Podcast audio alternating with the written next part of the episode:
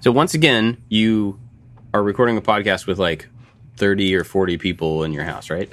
Uh, hold on. Let me see. 1, 2, 3, 4, 5, 6, 7, 8, 9, 10, 11, 12, 13, 14, 15, 16. About five people. Wow. There's a lot of extra counting you. there. I tricked you there. Yeah. No, there's about five people. The guys from from uh, England are here. Remember when we made the nail over at Maker Central? Yeah. Yep. Joe and uh, Alex and Steve are here from Alex Pole Ironworks, and they make kitchen utensils and axes over in England. And so, a year ago, when Steve was here assisting us in the uh, the Rory May blacksmith class, he suggested we do this, and now here it is, exactly one year later from the idea. And we just finished up, and it went fantastic. And I kind of jumped in late, only because I'm when I'm here, I manage everything. I'm you know I'm helping Taylor with food, and I'm helping get drinks and stuff. You know, it's it is my place, and I'm also just running around trying to clean up behind everybody. Brett does a great job doing that as well. And so I jumped in late on the process. Of all the classes we've done, this one has been very regimented. it's different, and I like it because certain things happen at certain times. Like Alex will show. Uh, take it to here. And he explains why and how and the heat and everything. And then everybody goes to their own anvil takes the process to there. And then we all regroup. And so we did that in about four or five stages. And it was amazing. And i got to really watch all of that in, jumping in and out. And then at the end of the first day i jumped in and started making my own hatchet head on my own with of course his guidance but not in coordination with the class. And it was a lot of fun i tell you what. It was it was it was great it was great to be in that sort of regimented style. So we've done both. It's completely free form and, and, and, they, and they're both good for their own reasons. I'm not saying one is better than the other, but it was refreshing to do it in a regimented style. So it was good. It was fun. Does that? Uh, I guess it affects like the people in the class differently, but I guess there's no way to decide how to make a class based on the people that are coming either. Yeah. So there's there's a bunch of variables there that make everyone different. I assume. Yeah. Oh, yeah, yeah, yeah. No, it was funny. My friend Will, who collects axes from all of the prominent blacksmiths on YouTube and Instagram, he he he has a big collection of all of their work. He, this is the first time he made an axe, and he goes, "Wow!" He goes, "I totally, I totally can understand and appreciate the process now." And he he's not a cheap guy, and he didn't care about paying the price. because "I probably would be happily pay more to all those guys that I buy fancy tools from, considering." what it takes to get to where you got to go. And, you know, of course you do it a hundred times, you get better and faster at it. But yeah, there was, uh, you know, there wasn't, there wasn't any catastrophic failures, but there were failures in certain little techniques. But the way Alex put it, he said, I'm basically handing you guys the keys to a car that you've never driven and asking you to go on the highway. He said, this is a very intensive, it's an intensive learning process that some of you are going to have some problems with. He goes, but we're here to guide you through it. And and everybody had a an axe that would chop wood, but you know it was really more in the in the details of of certain physical details on the axis. Sometimes the the metal was too thin, or it wasn't exactly the shape, or you you pushed too much metal in one direction. It's too late to push it back. So that kind of stuff. But that all just comes with that's just technique that's learned over time. But the basic concept, everybody got it down. It was great. It was great. And and if either of you guys are interested in blacksmithing, you should consider. I'm not even joking. Going to England and taking his class and working with him and his crew because they're in the community and and they understand what we're up to. And and it's just and he's just a great great teacher. So Okay. Do you have? Um, I, I would like to take his class. Do you have a plan for the next round of classes yet, or is that like you'll worry? no, we we year? haven't sat down and nailed it down, but it's something we're going to do. Me and Taylor are talking about it. We definitely Okay, so I'm I'm out loud committing right now to come to one of the next round of classes. So hold me to that because I will. And and the reason I'm saying hold me to that is because I've realized over the past few weeks that I need to go do more not not hanging out with maker people, go learning from other makers. Yeah. I need to do more of that and I've been talking about coming up to your place for like 5 years now. Yeah. So, I no, it's been happen. great. So- I mean, I, I, I'm obviously uh, right in the eye of the storm, but being able to work with Alex and Steve and, and Joe, and then a couple weeks ago work with Cliff and then Chris from Mount Phillips, and uh, it, it's it's been an amazing learning experience. I mean, obviously it's fun and enjoyable for me. I get to meet people, I get to make a couple of bucks, but also having that firsthand, on hands experience is is is like something I would never go and do if I didn't invite people 15 people a weekend to do it in my backyard. So it's it's been a great experience, and I have all the tools. I have to fully take advantage of it. I was joking. I was like, I'm not a blacksmith, but I like to play one on YouTube. That's what I tell these guys because I have all his tools. I said I'm not a blacksmith, but I like the lifestyle. So, but I got to grow into that position. Yeah. It was a great, great, great weekend. Another great weekend, but this is the last one. Now I won't be doing any of this again until April, probably April or May. Okay. Well, Yeah. keep me posted on the schedule as you guys are building it out because We'll do. I definitely want to come to one next year. We'll do. Cool. David, what have you been up to this weekend or week? Uh, this week we are filming a video on just all about wood, buying wood, where your wood comes from, how to calculate board feet, linear feet, all that, just some some basics. And so that video comes out today when you're listening to that, which is part of this massive um, awareness about planting trees and, and and climate stuff. So that video will. I, I believe you're familiar with this, right, Bob? Yeah, Yeah, I you- didn't think about that. That this this episode comes out on the day that we can finally talk about that. Yes, yes. Oh, cool. All right, go ahead. So, um, I, I, you'll your your YouTube is probably flooded with the stuff with that'll explain it way better than than I can. So I'll just leave it at that. So we're we're working on that video this week. We're also starting making ring wedding ring videos. A video because every year Kelly and I retire our rings and we make new ones. And our anniversary was four days ago, and I haven't made the new rings yet. But this seems to be the pattern. Happy anniversary. Thank you. Yeah. So the pattern is have the anniversary and then make the rings every year. But uh, I, I, I think I finally have a cool idea that that in theory will work. So uh, we'll we'll start that, and then man, we had another practice round of go kart racing, and that was super crazy fun. I learned more things about setup and and uh, just how to handle the kart a little bit. And my first race is in two weeks, and I can't wait. And it's unfortunate that the season is at an end when I just get started, but I'll be ready. I'll be ready for next year. That's awesome. I was getting ready to ask, like, how long with the weather there? How long do you think you'll be able to practice and all that stuff before it Yeah. gets? So they have organized like open practices, and they only do like a couple every year. And in the area that I live in, the biggest dirt oval race is happening on November 3rd. Um, last year I went to it and I filmed part of it because I made I made the trophy for the winner. And there were 54 karts that entered and just like a, a couple hundred people watching, maybe more than that. And so they're expecting it to be even bigger this year, which turns out to be a problem because it's hard to, if you have more than 60 karts, you have to kind of rearrange how the things work and heat races and, and B mains to get into the future. Cause you really, it's a really small track and you, uh, for safety reasons, you really can't have more than 15 karts on the track at a, at a time. So when you get 60 karts and only 15 people make the feature, it's, it's uh it, it, it's kind of a long process. So You're like fully fully in this now. I am I From am just an idea I'm- like two months ago. It's I crazy. know. I am fully into it. I have um my family, they build and repair race cars for a living and they built my my engine which it's it's all based off of a Predator 212 Harbor Freight engine, which you can get for $100 at Harbor Freight. But then you you are you put on a different carburetor, you're changing out the flywheel and the cams and you're doing all this different stuff and then it turns into a $500, $700 engine after all that. And it went from sounding like a lawnmower to sounding like a race car. Like the sound is just completely different.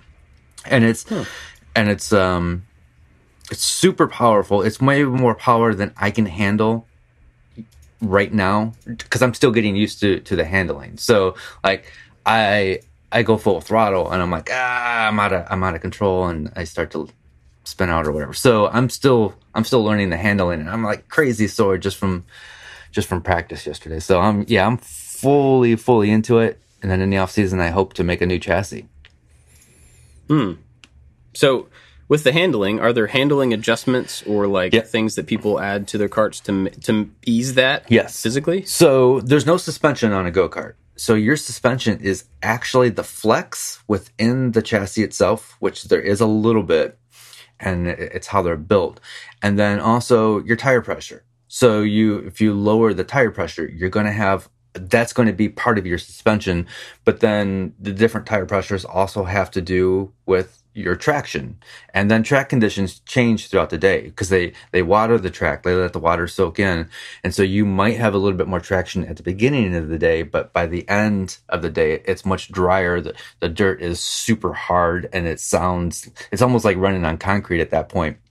And so and then there's different things you do. You can change your tire size. You can change the offset of where your tires are placed within the kart. And um there's there's a few more other things um you you can change gear. So it's a direct drive. So it goes motor clutch and then that there's a chain and sprocket right on the axle. And you can actually change your gear ratio by changing the number of teeth on your sprocket. And so um i'm gonna go into a higher gear more teeth you're gonna have faster acceleration but lower top speed and then if you go the opposite way, you'll have slower acceleration, but higher top speed. And so there's all these different things. This tiny little go kart has so many different setup things and so much to learn about it. Yeah, it's funny because there's been a few things lately that I've been interested in or looking into, and I guess I I've been I've been spoiled over the in the past about like here's an interesting thing. There's just a little bit I can learn and go do that thing. Yeah. But a lot of the stuff that I've been thinking about lately, and that's a good example, is like you have to kind of fully commit to learning a deep enough knowledge about something to be able to try it. Like it's hard to have a casual Yeah. Go kart racer. you know, because it's like being a casual beekeeper. Well, that doesn't really work because the bees are going to die or the bees are going to leave you or whatever. You know, there's a bunch of deep knowledge, and like blacksmithing is the same kind of thing. I was just going to say the three of us got into these three different things. We kind of talked a little before the, the, the show started, but I didn't realize how explicitly the three of us are into three completely new different things. Yeah. It's pretty it's pretty amazing, and it, and it goes back to what I was saying as a potential topic that people think we know everything or you know whatever, but we obviously don't. And I mean, there's people that are punching the computer right now, going, "I knew it! I knew you didn't know everything." but I would think that would be obvious, but yeah, exactly. And you know, people always like some of the comments I get is like, "Oh, Mister Know It All, Mister thinks he knows how to do everything," and I don't know how to do everything. And people make that assumption. I never make those claims, but people somehow think I've said that. But the learning is just it, it, it never ends. It really never ends, and you got to have a passion to want to learn. And and it's just it's so rewarding when you discover something new like race car driving or beekeeping and you don't get stung to death or blacksmithing and you actually finish something which for the last year I've been starting and not finishing a lot of things but uh, it's it's really really rewarding and you know that's a big part of you know what our business is It's a uh, you learn the fastest way to learn is to teach something. If you're in school and you go to chemistry class, your teacher, your instructor, they might not be an expert chemist, but they can take what's in this textbook and what they're an expert at is is giving that information to you and trying to get that stuck in your brain. And so you're just following somebody else's instruction and your skill is is the teacher and how to transfer that knowledge to your students. And yeah. I, so I've uh, recently I did a video where I was cutting glass, and I mentioned like in a future video we're going to do some stained glass stuff, and then I got, there was this comment, and I'm they're probably being nice and just letting me know, but they were like, please don't do a stained glass video because you have no idea what you're doing. I'm like, that's exactly why I'm going to do a stained glass video. So I can learn and share that with you. And all my goal is just give you that tiny little bit of inspiration or that little nugget for you to take off with it and maybe add something to your woodworking or whatever you do, you know? Yeah, I mean, if I had had that comment on one of my videos, I would have been like, they've obviously never seen one of my videos before. Because I, I think it's really obvious that I have no clue what I'm doing most of the time. But the point, yeah, I'm I'm with you 100, percent Dave. the The whole point of me doing something is to learn how to do it myself, and just to give somebody a glimpse into like, here's a thing you might want to g- give a shot to one of these days. You may be interested in this, maybe not, but like, it's not. Here's the absolute information that you have to know to be able to do X. It's like, look, I screwed up a couple of times. Isn't that interesting? Maybe you should try it Right. in the thing that you do, you know. But I, I don't know. I guess people um, naturally still associate uh, published media, whether it's a book or whether it's you know TV, and then YouTube being a derivative of that kind of production. People still associate produced content with um, authority, right? So people still see if there's a book written about something, the person had enough authority to be able to write that book, to get it published, and to get it out there. And the fact of the matter is, like, you can write a book about absolute garbage and get it published. It doesn't matter that, like, that's the one downside of the, you know, there there not being any gatekeepers to media anymore. Everybody can get everything published in every medium that's really good most of the time. It's bad in some situations, but people still expect published media to have authority behind it. And I think a lot of what we do and a lot of what people in our space do is just learn. They learn in front of a camera. That's what I do, you know? And I, I think there's just a little small disconnect there sometimes between the viewer and the producer and, you know, I don't know what the expectation is. We've talked about that a billion times, but We do try hard not to give misinformation. I mean, we're we are oh, doing yeah, the course, research, yeah. We're- and we're we want to put people on the right path. And once in a while, something happens where maybe I don't know everything, and I do give the wrong information, or I, the technique that I'm using is not the best in that situation, and that's where the comments come in. There are actually some good good comments out there of people saying there's possibly a better way, or you might want to look at, into this. I I really, really wish the comments were a better place for people to go down and learn and learn more, but it doesn't it doesn't really happen that way. Well, honestly, I recently, well, the other day, Lou, the guys in Louisville, FirstBuild, put out, they made a video of me walking through the the big band. So that was at Maker Faire there, and I spouted off a couple of facts, and I remember not feeling super confident when I said them. But then when I was watching them, I was like, I was, I was like, for a minute, I was like, oh, all right, you know what? So I just put in the description, uh, please correct any of my inconsistencies or anything that I might say that's inaccurate. And I got some real positive comments, you know. So I asked for it. I was like, you know, uh, I, I don't know everything, but please just feel free to correct me in the comments section. And there's some good, there's some good knowledge in there, and I appreciate people. But if you know, I think it's what provokes negative comments is a lot of the time is when you come off like a little cocky and like a know-it-all kind of thing, which I guess I do too. Sometimes we all do, and uh, but people sometimes don't see the subtlety in that. You know what I mean? It's very subtle when I'm like, hey, look, hey, I'm going to do this, and I'm. They might click in the video in the middle, and all of a sudden they missed me making the introduction, going, hey, I don't know everything, but I'm going to do the best I can, and now I'm doing the best I can, and I don't have to keep reminding you, but they missed the beginning of that part of the video, and then they're like, this guy's a know-it-all, or they don't go to the very end where a lot of us all say, that was a great experience, my first time. Next time I'm going to do better. You know, mm-hmm. some people Yeah. might shut the video off before that end, and then all of a sudden, like, this guy thinks he knows everything. Yeah. I think a lot of times, like, we will do things. I'll speak for myself. A lot of times, I will need a solve for a specific task within a project. And with not having any background information about how to do that or the best, you know, uh, tradespeople all over the world have been doing X for a long time and they figured out the best way to do it is this. Well, I don't have that experience and I don't know those people. So I just come up with whatever I can come up with at the time with what's on hand to solve that problem and then I I do it not from a place of like this is the right way. It's just like, well, I don't know, this kind of worked, I'll try this.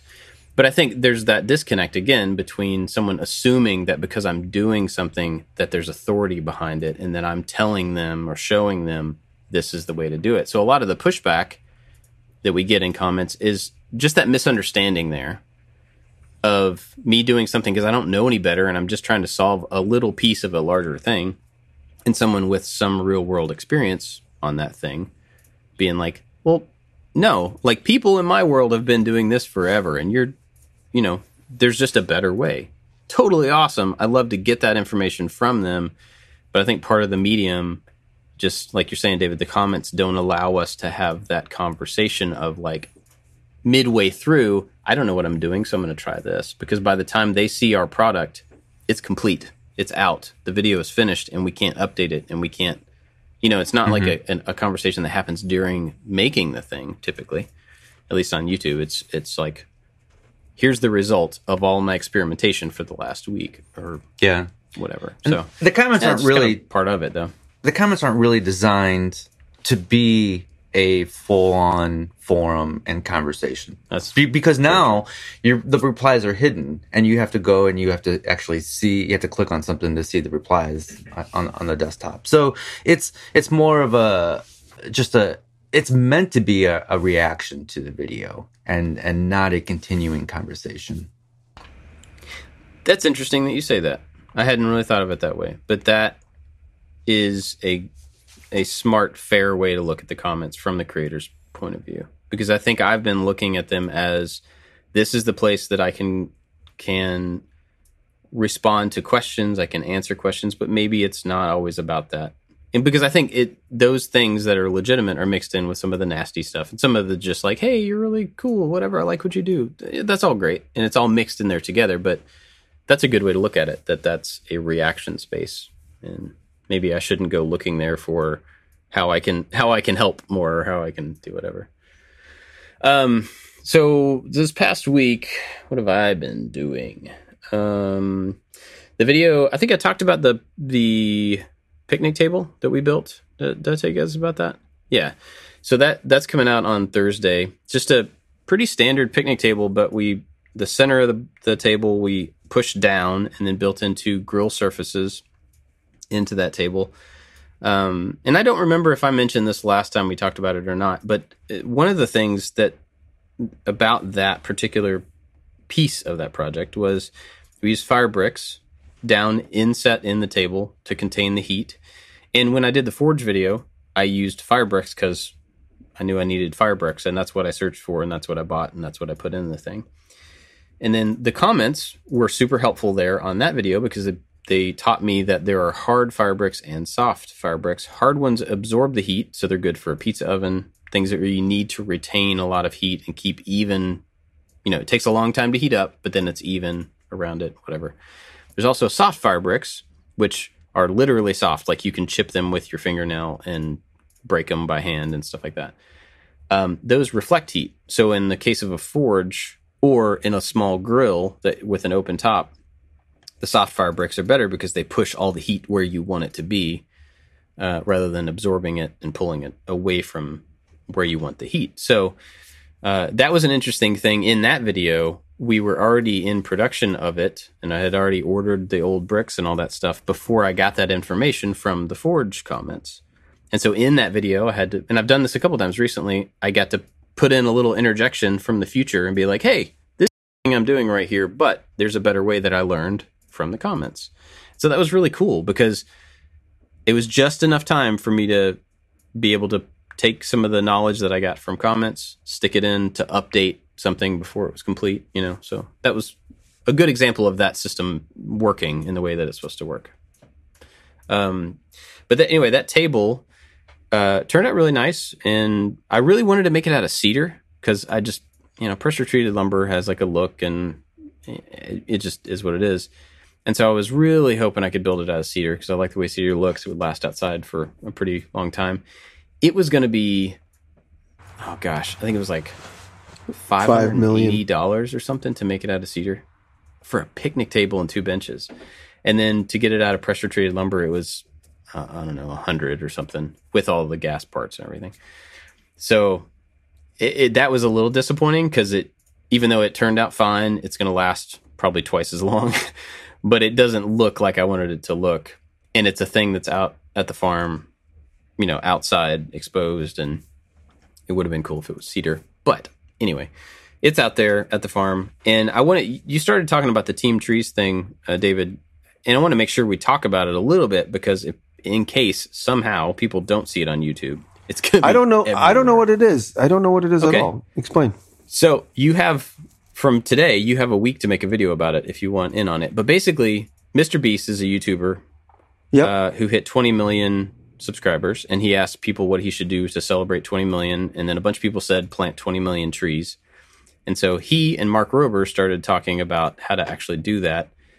Fast forward on Friday the 25th, them, the two of them, and like 500 plus other creators are all putting out videos at the same time on the same day about team trees. They're working with the Arbor Day Foundation so that every dollar donated is a tree planted. So basically, we're trying to raise $20 million before the end of the year.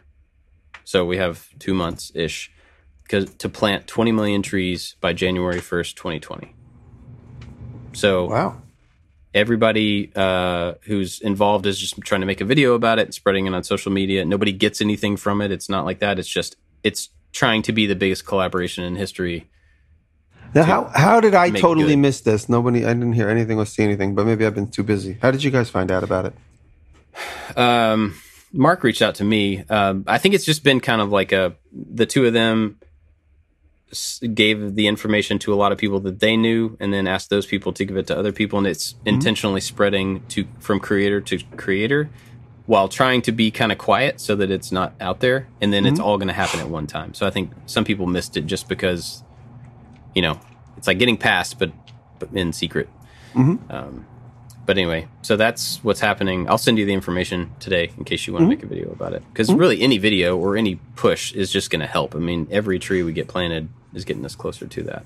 So we made a video uh, kind of walking through the farm because people on the main channel, on my main channel, have not really seen the farm because we've done stuff on the second channel about it. So we kind of did a little walking through it, showing people what it was, what the plan was, and then talked about team trees and trying to get people involved. Um, so if you're listening to this and you haven't seen anything about that, it's all over YouTube today or now, whenever you're listening to this in the future. Um, but help out. I'm I'm calling people to like give a dollar, give a dollar for each person in your family, or like just don't get a coffee this month or this week, and take that four bucks and buy four trees. Because I think we could make it happen. Uh, Twenty million dollars is a lot of dollars, but I think we can do it. So, yeah, that's it. About two years ago, I went out and I bought uh, 50 Norwegian, I forget what I'm, I'm going to not remember, Norwegian pines, I forget, uh, pine trees. And I planted 50 pine trees in my backyard. And of all of those 50, the guy told me a lot of them will die just by the nature of the way things go. Anyway, there's about six or eight of them that are still hanging on pretty good that I noticed. The others, I planted them everywhere, so I don't always see them. But the ones that are in my plain sight daily are growing pretty big. They're about six feet tall now. So it was it's a very rewarding feeling to actually plant a tree. And So you it. planted them from from small, See- like seedling. Yep, they were all they came in a big wrapped paper, like like butcher paper, and I unwrapped them one at a time. They were all about ten inches tall, and planted them all around. That was about two two and a half three years ago, maybe. That's cool. And uh, it was funny. Every day, Taylor kept reminding me, "Did you water your trees yet?" Because like she was kind of sitting by, like tapping her foot, because she's the she's the one who grows vegetables and and all kinds of stuff. And so I, I did the big initiative with the trees, and she kept reminding me, "Did you feed the trees today?" I don't think you did. You need to go around with water and water every one of them. We've been trying really hard because earlier this summer we planted three trees in the front yard and then a row of blueberry bushes and then a fig tree, fig plant, bush, tree, plant thing, fig thing, and then some rosemary and some other stuff. But so we've been trying really hard because we've been bad about this in the past to go around and water those, you know, because with a tree you have to water it every day for like the first year or something. Make sure that it's good and wet. And it's been super dry here all summer long. It's just now starting to rain a little bit. So we've been out there watering trees every day and it's kind of the same kind of thing. Like we have to remind each other like which one of us has to do it today, which you know, we got to make sure we water them. We don't want to lose these trees. Last year we'd planted two trees in the front yard and a, a cherry tree and a peach tree. And we planted them and they were probably four feet tall, something like that. And we watered them a lot. And then when it got wintertime, we stopped watering them as much. And at some point, a deer, I think, walked into our front yard and just kicked it over the tree over. And apparently they do that. Somebody was telling me like if there's a short tree that's about the same height as a deer, I don't know why. It's not like they needed to get through that space, but he just walks up and kicks it and breaks it in half right in the middle.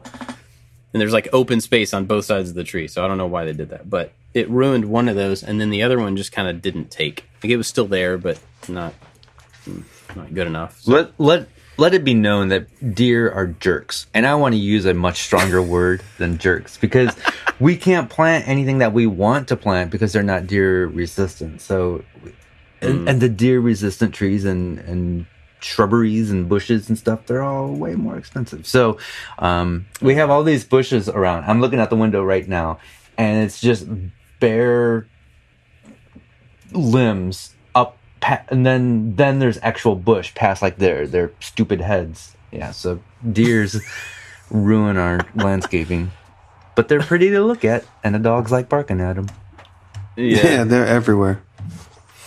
Yeah, we have a lot here. season. I, it'll be interesting to see if our blueberry bushes have any blueberries on them ever, or if the deer are just going to come through and eat them all. But that's okay. Yeah. Um, we didn't really have much of a topic, but we still had a few questions left over from uh, Twitter. So if you guys want to do some of those, we can. sure Um, this one, I don't, I don't think any of us are going to have a good answer for that, but which is kind of why I want to talk about it. Um, this was from Bowser Builds. Is it as your channel's business grow larger, do you find it more difficult to stay grounded? What keeps you tied to your roots? The hmm. reason I say we don't have a good answer for that is because I'm not really sure that any two people would have the same understanding of what that question means. Like staying grounded. Are you talk like what are you talking about there? i'm i'm gonna because i'm not an expert at anything that i do except maybe publishing youtube videos and i'm constantly learning. I think that's the thing that keeps me grounded. It's like i know nothing about go-karting but here i am. I'm going to we're, we're going to make some videos about it. I'm going to dive in. I don't know anything about uh, stained glass or glass cutting but i'm going to do that. And because I'm starting at the ground level when learning these things. That I think that's the thing that keeps me grounded. Is just learning new things that are just slightly outside of, of my ring of knowledge. I, uh, I, I I tend to agree with that. That uh, anytime I go into a situation, obviously present situation we just talked about of the blacksmithing, I just sit there and I pretend like I know nothing. I mean, I know that I have skills and I can handle and hold a hammer and do certain things, but I'm not going to profess to know exactly what this person who knows more than me. So I just sit there and I listen. And there are many times where, in my mind, I'm like, "Yeah, I know that. Yeah, I know that," but I keep my mouth shut because I just want to hear it all before I make a comment mm-hmm. when I'm doing a tour of somebody's shop, I'm not gonna. Yeah, I got one of those. Oh, I got, I got some. I got the same thing. I keep my mouth shut and I listen because there's going to be things I can learn. So just shut up, listen, and learn. And that's a good point, Dave. That that that definitely helps keep me grounded. You know, you're not going to wander around someone's shop and be like, "Yeah, done that. Yeah, did that," and you come off like a jerk.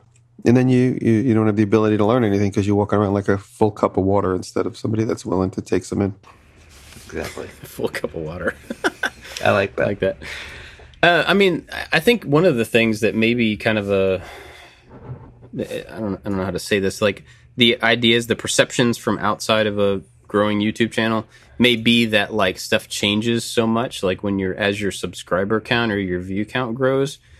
But I mean effectively it, it's still a person in their garage or in their basement or in their backyard or in their studio or it's just it's still like a person doing the thing that they were doing whether there's a subscriber billions of subscribers there behind it.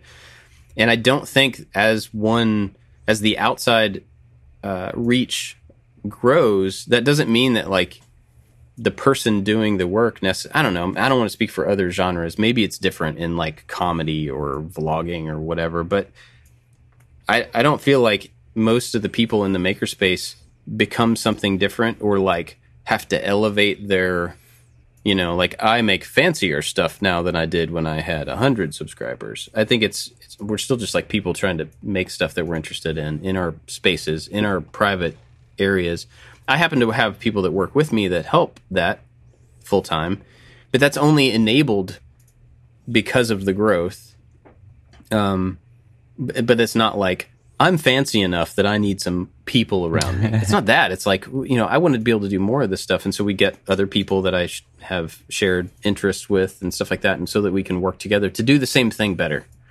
And so I don't know that, uh, I mean, maybe I'm off base. Maybe there's this question comes from a place of people seeing, you know, in uh, uh, content creators become something else as it grows. I don't know.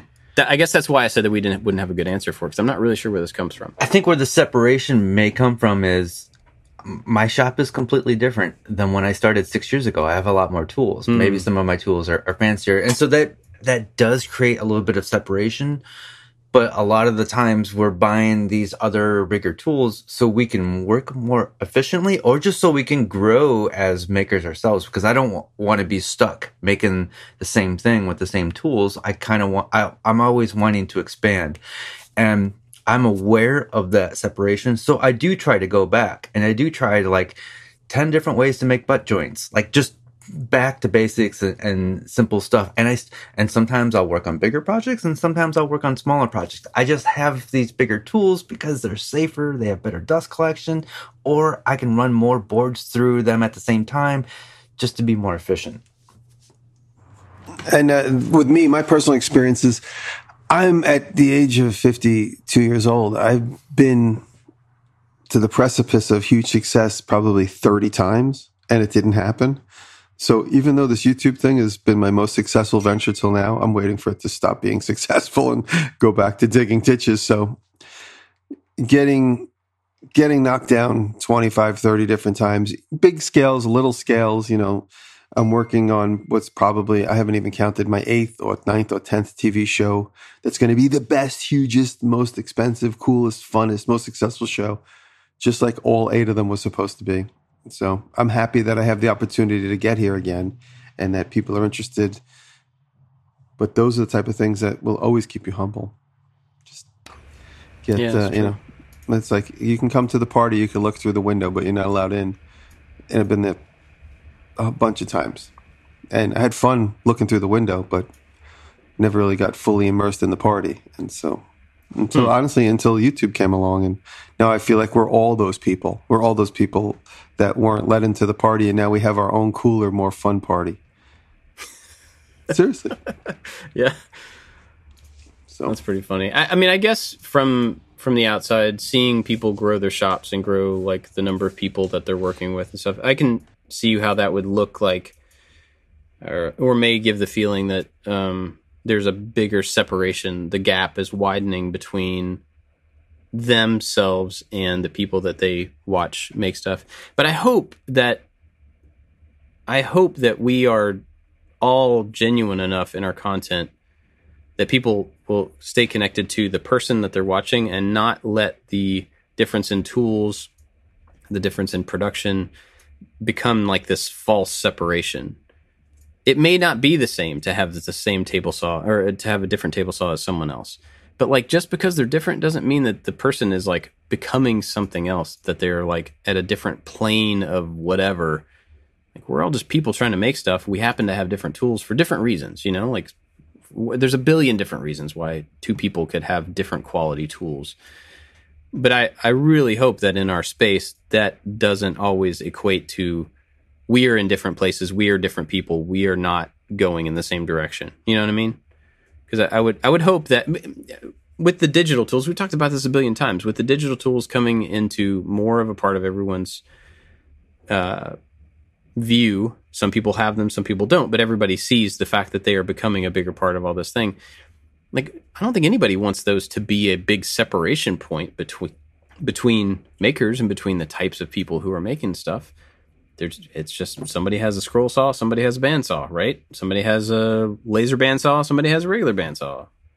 Those, they're just different tools, and that's that's totally fine. And I don't think that should be a separation between people. I hope it's not in the future. But it was funny because I was talking about the the mill, you know, getting a Bridgeport uh, a couple weeks ago, and I've had a few people reach out and and point me towards ones, which is really cool. Um, and I made a post. I'm working on this project that I can't talk about yet, but I made this piece, and I made it with an angle grinder and a drill press. And then I was like, I got done with the fourth iteration of it because I kept screwing it up and doing it wrong and whatever. And I got to the end of it and I was like, oh, if I had had a mill, this would have been right. And I would have also been able to adjust the first one that I made to do what it needed to do. Because once you get to a certain point, like you can't clamp things safely, right? You can't continue to work on them. If I'd had a mill, this would have been easier and faster and more precise. Like I get it now. I finally see things. So I posted about that. And I was asking people like is there a tool that would make your life better that, you know, you would that you would like to have? And overall, great comments, good conversation. Somebody that said, "Don't get a mill because that will separate you further from everybody else." And I was just like, "Man, come on. Like that's that's the wrong attitude. That's the That- wrong attitude. Like instead to of like think about this. Think about quote- this. Jimmy has uh, Jimmy has a thousand or a thousand and two Bridgeports. I don't know how many you have, but you have a lot of them, and I don't have any. But I don't feel like you and I are that far apart, and I never felt like man, I'll One million like subscribers Jimmy. apart. One million. One million. But I've never I've never felt like I'm never gonna be like Jimmy because I don't have a mill. It's like no, I want a mill because I see what Jimmy does with it, and I understand why it's useful. And the other I just- thing too is I'm gonna I'm gonna quote Andrew from my other podcast. He goes, "That guy can continue to live in his mother's basement because that's the guy who is not open minded, and that's not a guy who's willing to grow. That's a guy who might look at his paycheck and go, "This is my paycheck. It defines me. I'm this person. Anybody hmm. that's outside of this circle of my paycheck is a snob." That's not somebody that's willing to grow. That's not somebody that wants to grow. That's somebody that resents his pay grade and makes you feel shameful for your pay grade. That's you go. possible, but I mean, I, there, there could be more to it than that. Like you know, it could be that there, there could be more to it, you know, than that. But I, I think it's a it's a mentality thing. I really hope that people don't think that just because another person, content creator or or otherwise, has different tools, better tools, worse tools, whatever, that that means that we're like going in different directions. That we have to be this like weird class structure that should not exist in our space. I really hope that's not the case. And I think in a lot of the other YouTube realm, as uh, creators get huge followings, uh, maybe there is some more visible separation. I don't. I don't know. It just doesn't seem like it fits with us, right? I feel like we, as a as a group, as a community, are this weird beast that doesn't fit into all the the norms of you know like YouTube culture. But maybe that's just wishful Well, thinking. that's why I said we're we're we're uh, we're at we're uh, we're the group that was allowed to look in the window of the party. Now we're having our own party outside the window of the big party. It's it's a when we go to events and we're meeting strangers, there's always the icebreaker is what do you make? And then you you meet all these amazing people who do all these amazing things. And this person that I meet might be a woodworker, but they make stuff that I have never dreamed or even thought about making. And then I'm like, all of a sudden, we're going through our phones and we're, uh, I'm looking at what this person's making, and I'm showing them on my phone what, what I'm making. And the connection is not tools. The connection's not class. The connection is not where we're from on the planet. It's that we make stuff and we like sharing that stuff with others. Yeah, that's well said. I hope that is always the core, you know, of our interactions and of the community, because that's good stuff, you know. Mm-hmm. Yep. All right. Well, I don't really have anything else on this. Do you guys have anything else? I forgot the question, so we can move on. Yeah, I don't even know what the original question was. Um, It's funny. before let's do before we got started, Bob Bob read a bunch of questions from Twitter, and then asked, "Do you guys want to do any of those questions?" Jimmy and I were both like, "Can you read all those questions again? We forgot everything." children, pay attention. right? Um, here- here's another good one. What's something? This is from Sly Panda. Sure. Um, what is something non-maker related that inspires you? We've talked about this before. We've talked about like how we kind of get inspired outside of the shop and stuff. But like, what's a thing? Let's talk about a single thing that you use for inspiration not like a practice, and not like a habit. What's a thing that inspires you outside of what we do? Wow. Hmm. That's a tough one. The first thing that comes to mind might not qualify because you've you've specified driving. I like going for drives. I don't know. Is that a thing? Oh, yeah. is that a, I mean, I don't know. Does that qualify? I like going for drives. It, it's it's a way to clear my mind.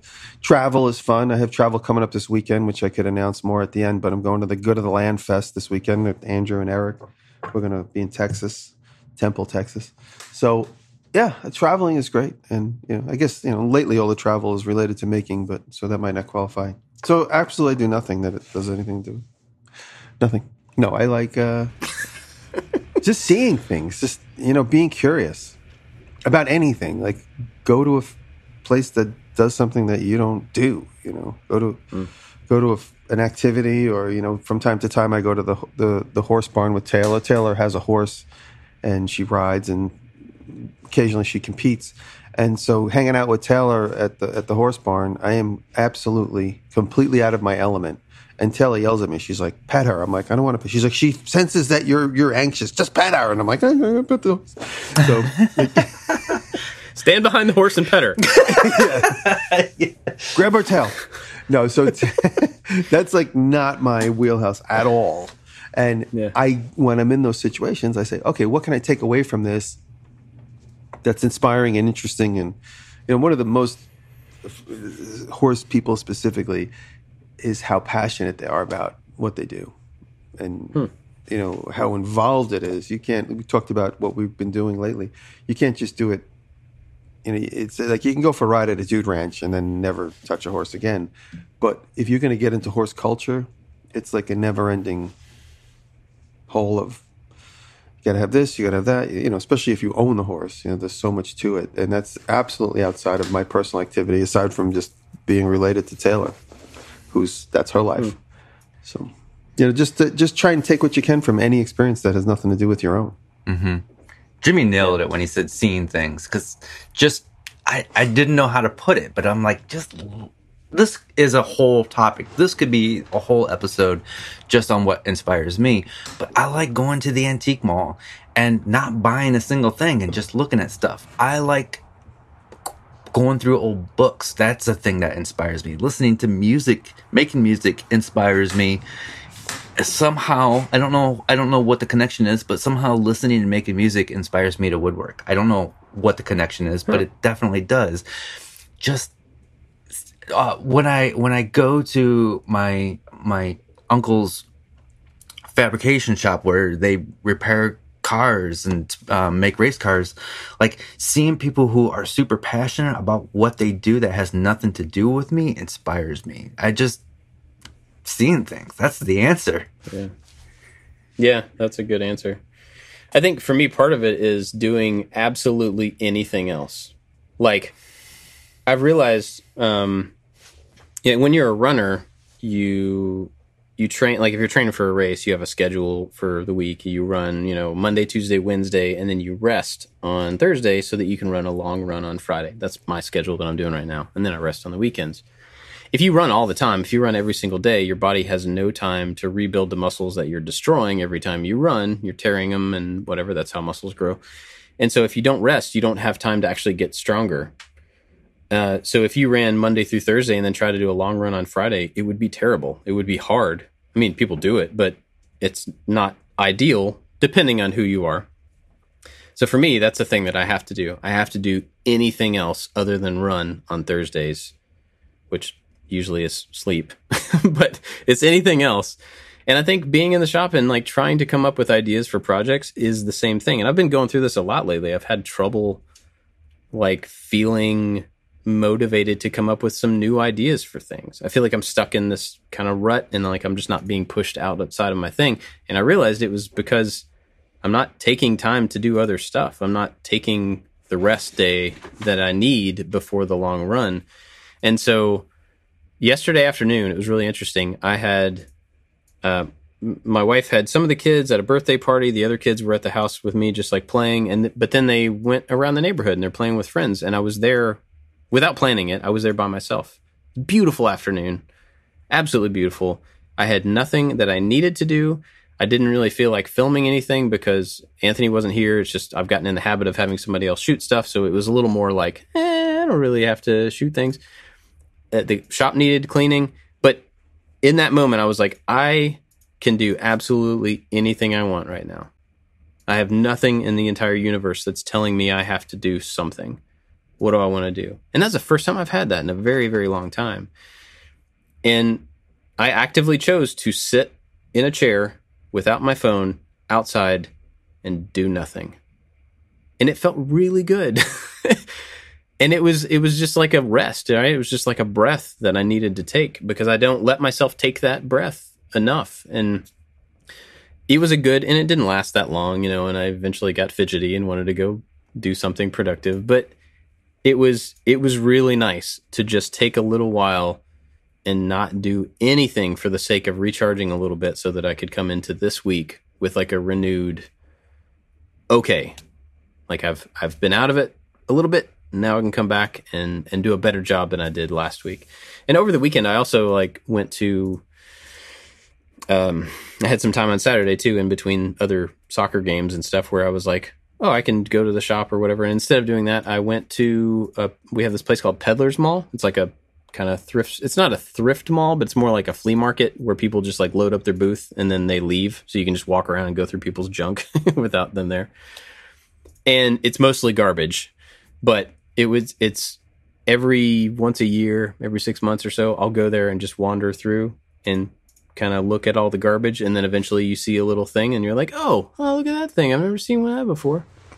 I do that 15 times a week. That's the problem I have. Yeah, but we don't have places like that. Though it seems like you have a lot of opportunities to go look at that type of thing. Uh, it's odd. We don't really have many of them, but this one place, I just took a little while to go wander through, and I didn't really get anything out of it. I didn't walk away super inspired, but it was just being in a different place, right? Surrounding myself with stuff that I don't normally look at, like you guys were saying. Um, and yeah, I guess I'm just reiterating your point. But the big thing for me, uh, to to I don't even remember what the original question was, but to to get better at what I'm doing, to be inspired by stuff, sometimes I just have to go do something totally opposite. Oh yeah, that was it. out of my do you do that's schedule, not making out of my norm. Yeah, just something else. And this weekend, it happened to be sitting on the porch, which was really nice. so, all right, you guys got anything else on this? No? That's it. One more and then we'll end it. Uh, yeah, I guess we could do one more. Uh, it's, I'm trying to find a. Oh, well, here's a short one, maybe short. I don't know. Um, Dark Star Studios asked about the return of Make Magazine. Did you guys get? Do you guys even get Make Magazine? I do, yeah. Have you gotten? Yeah. I pick it up new every now and again, and uh, I'm going to tip my hand and let you know that they're doing a story on me. Hmm. I don't know. I, Caleb keeps emailing me questions, and uh, I'm sorry, Caleb, that I haven't gotten back to you in a timely manner on a lot of the answers and questions. Only because I'm like, oh, I'll answer that later, and then all of a sudden I forget. But uh, yeah, they're, they're doing a, a piece on me. I'm not sure exactly, maybe this issue or the next, because we're having a little bit of trouble with the with the right series of photographs. But I, I, it, the, the fact that Make Magazine is still around, still hasn't ended, is just it's it's it's more it's more uh, fuel for the fire that this is a mindset. It's not a physical thing. It's it's it's a you know it's a lifestyle. It's a mindset. It's it's something that's just always there, and the magazine just puts the focus on it. So. It, it's not going away. Make magazine, and you know, we looked at it over the summer. Everyone's like, "Oh, Make magazine's going out of business," and immediately, so many people jumped in to try and save it. I my my business partner was very curious, trying to help save it. But Dale was able to save himself, which was amazing. That he didn't need help from anybody else, and it's just going to carry on. You know, the, the fairs will come back in one capacity or another, and the magazine and the mindset is never going away. It seems like so. That's good news. I'm currently writing an article about box joints for Make Magazine. So, There you go. yeah. Back to the basics with them. I mean, they reached out to the community seven, eight years ago. We were all participating in one capacity or another, and they're always reaching out to somebody. Bob, I remember when you first got involved. You were excited that you, you did a couple of videos early on, and uh, it's like I said, it's a mindset that's not going to go away. There's so many people Yeah. that can contribute that it, it- it's you know it's like seeing a good friend. You know, you, you you're moving along doing something, and you're not going to let them stay behind. You're going to help them.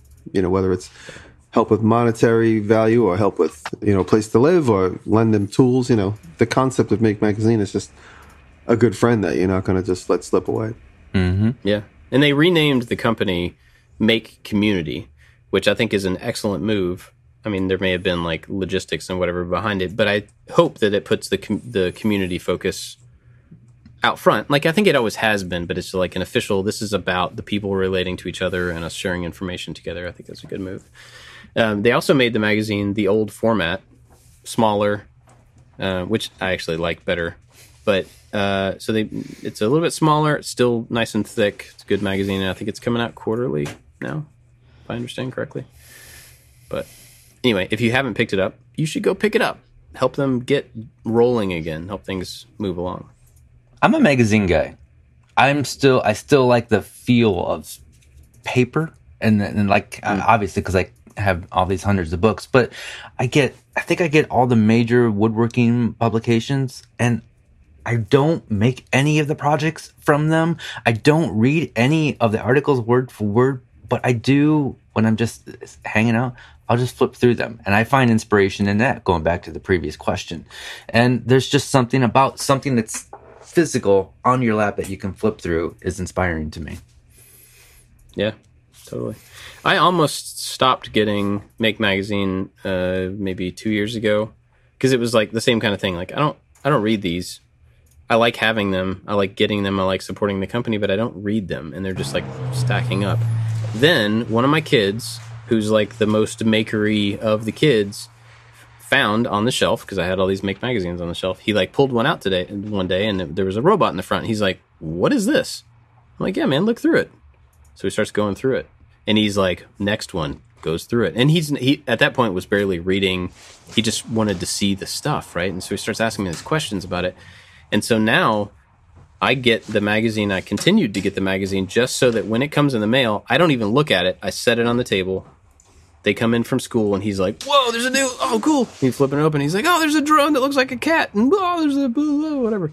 And it's just exciting to him to see the things. He doesn't read how people made them. He doesn't go through and you know ask me specific questions about stuff. It's Not a yet. source of inspiration. Not yet, right? Exactly. It's a source of inspiration for him that will continue on, I think, and he's always going to know that, like the Foxfire books were for me. That was a thing when I was a kid that was like, whoa, you can look through and figure out how to blacksmith and how to raise chickens and whatever. He's going to remember Make Magazine is a thing where you can go figure out how to make an octopus drone or whatever, you know.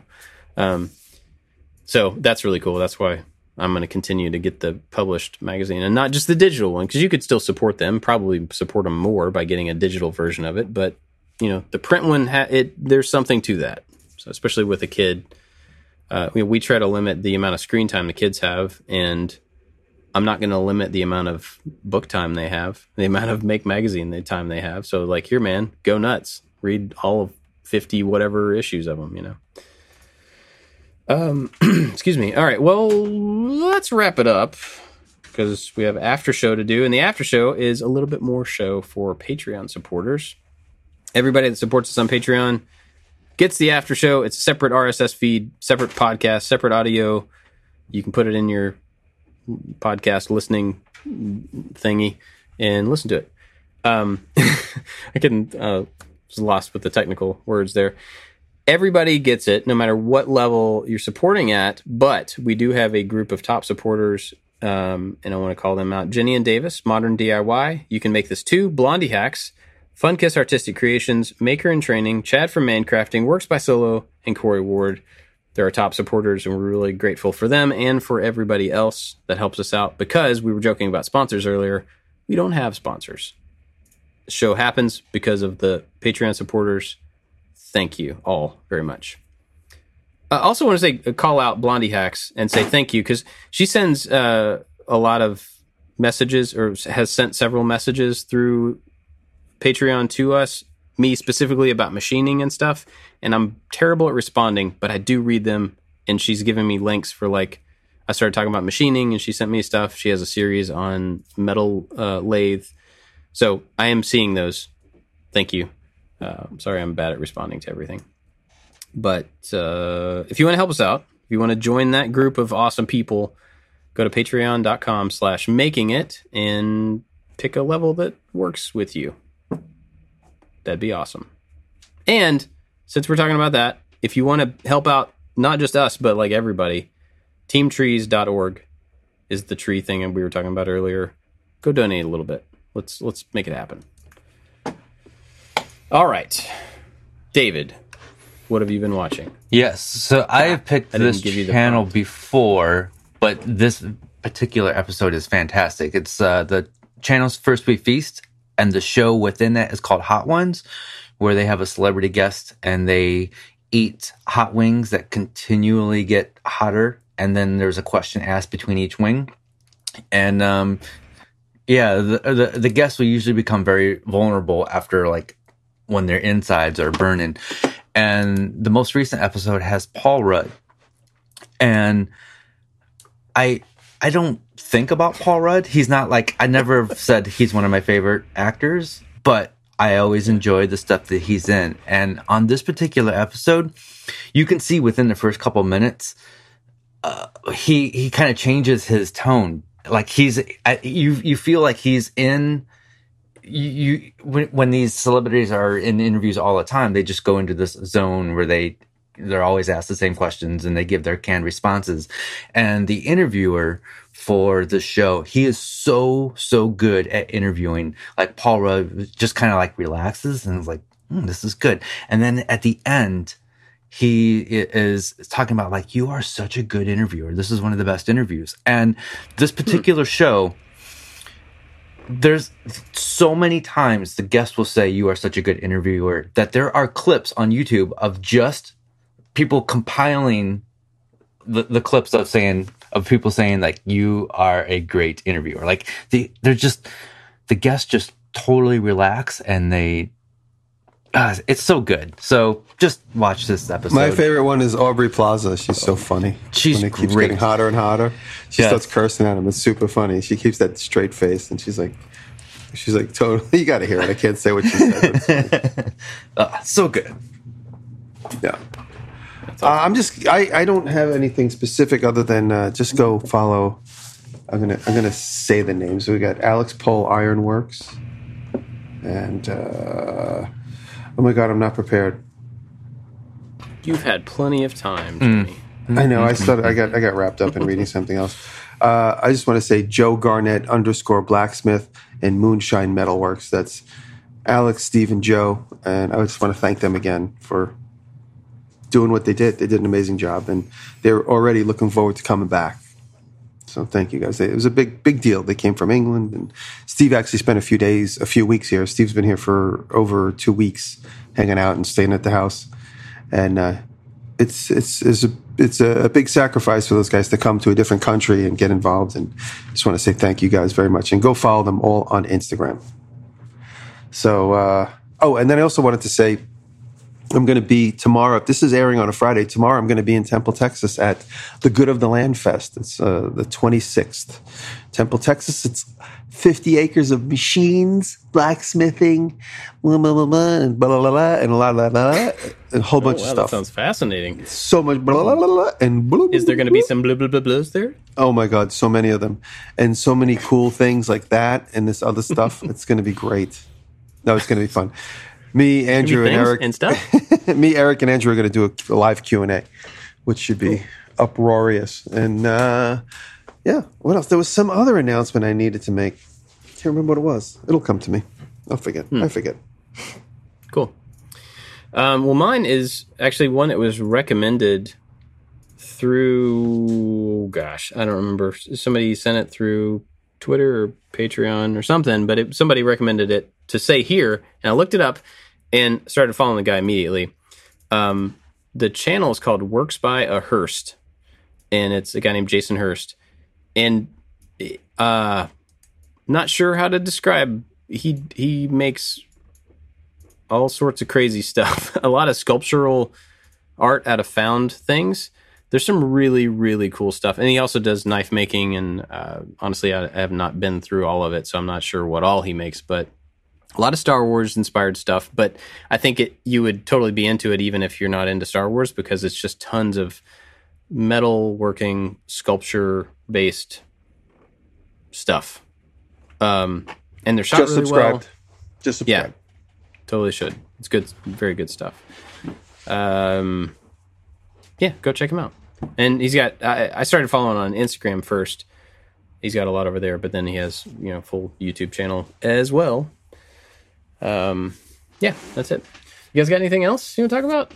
Uh, I just put up my video for FirstBuild where I make the pizza oven. So go get a chance, Oh, go, cool. go watch that. It's a fun video, and you can get a little insight to FirstBuild. It's kind of like vlog style where I'm talking in between clips and stuff. So it's uh, little different. Oh, and then FirstBuild did an, a really beautiful video of me using the bandsaw. I think I talked about it earlier on. I don't know if we were recording or not, but go check that out too. It's a little different type of video, and I didn't pick the music. It's been the most number one annoying comment. This is a great video. The music's horrible. It's like, great, thanks. And you appreciate it. You know that would be the comment, no matter what music you picked Right. or didn't pick or whatever. Yeah. That's just the way that goes. no, they did. They did a, uh, an excellent job on that video. I really was very, very proud to be part of you know the subject of a video that somebody else shot and edited. It was nice to see and refreshing. You know, because I would have sped up a lot of stuff, but the fact that it breathes and it's not sped up and there's nice voiceover with the nice visuals is it's really nice. It's it's like a, it's not a it's not a DiResta video. It's a FirstBuild video, and I love it. Yeah. Cool. In the after show, All right, I want to talk about strength tests and how they are 100% not necessary for joints. That's what I'm going to talk about in the after show. Sounds good. All right. All right. Well, uh, we will go do that now. Thanks for listening, everybody, and we'll see you next time. Thank you.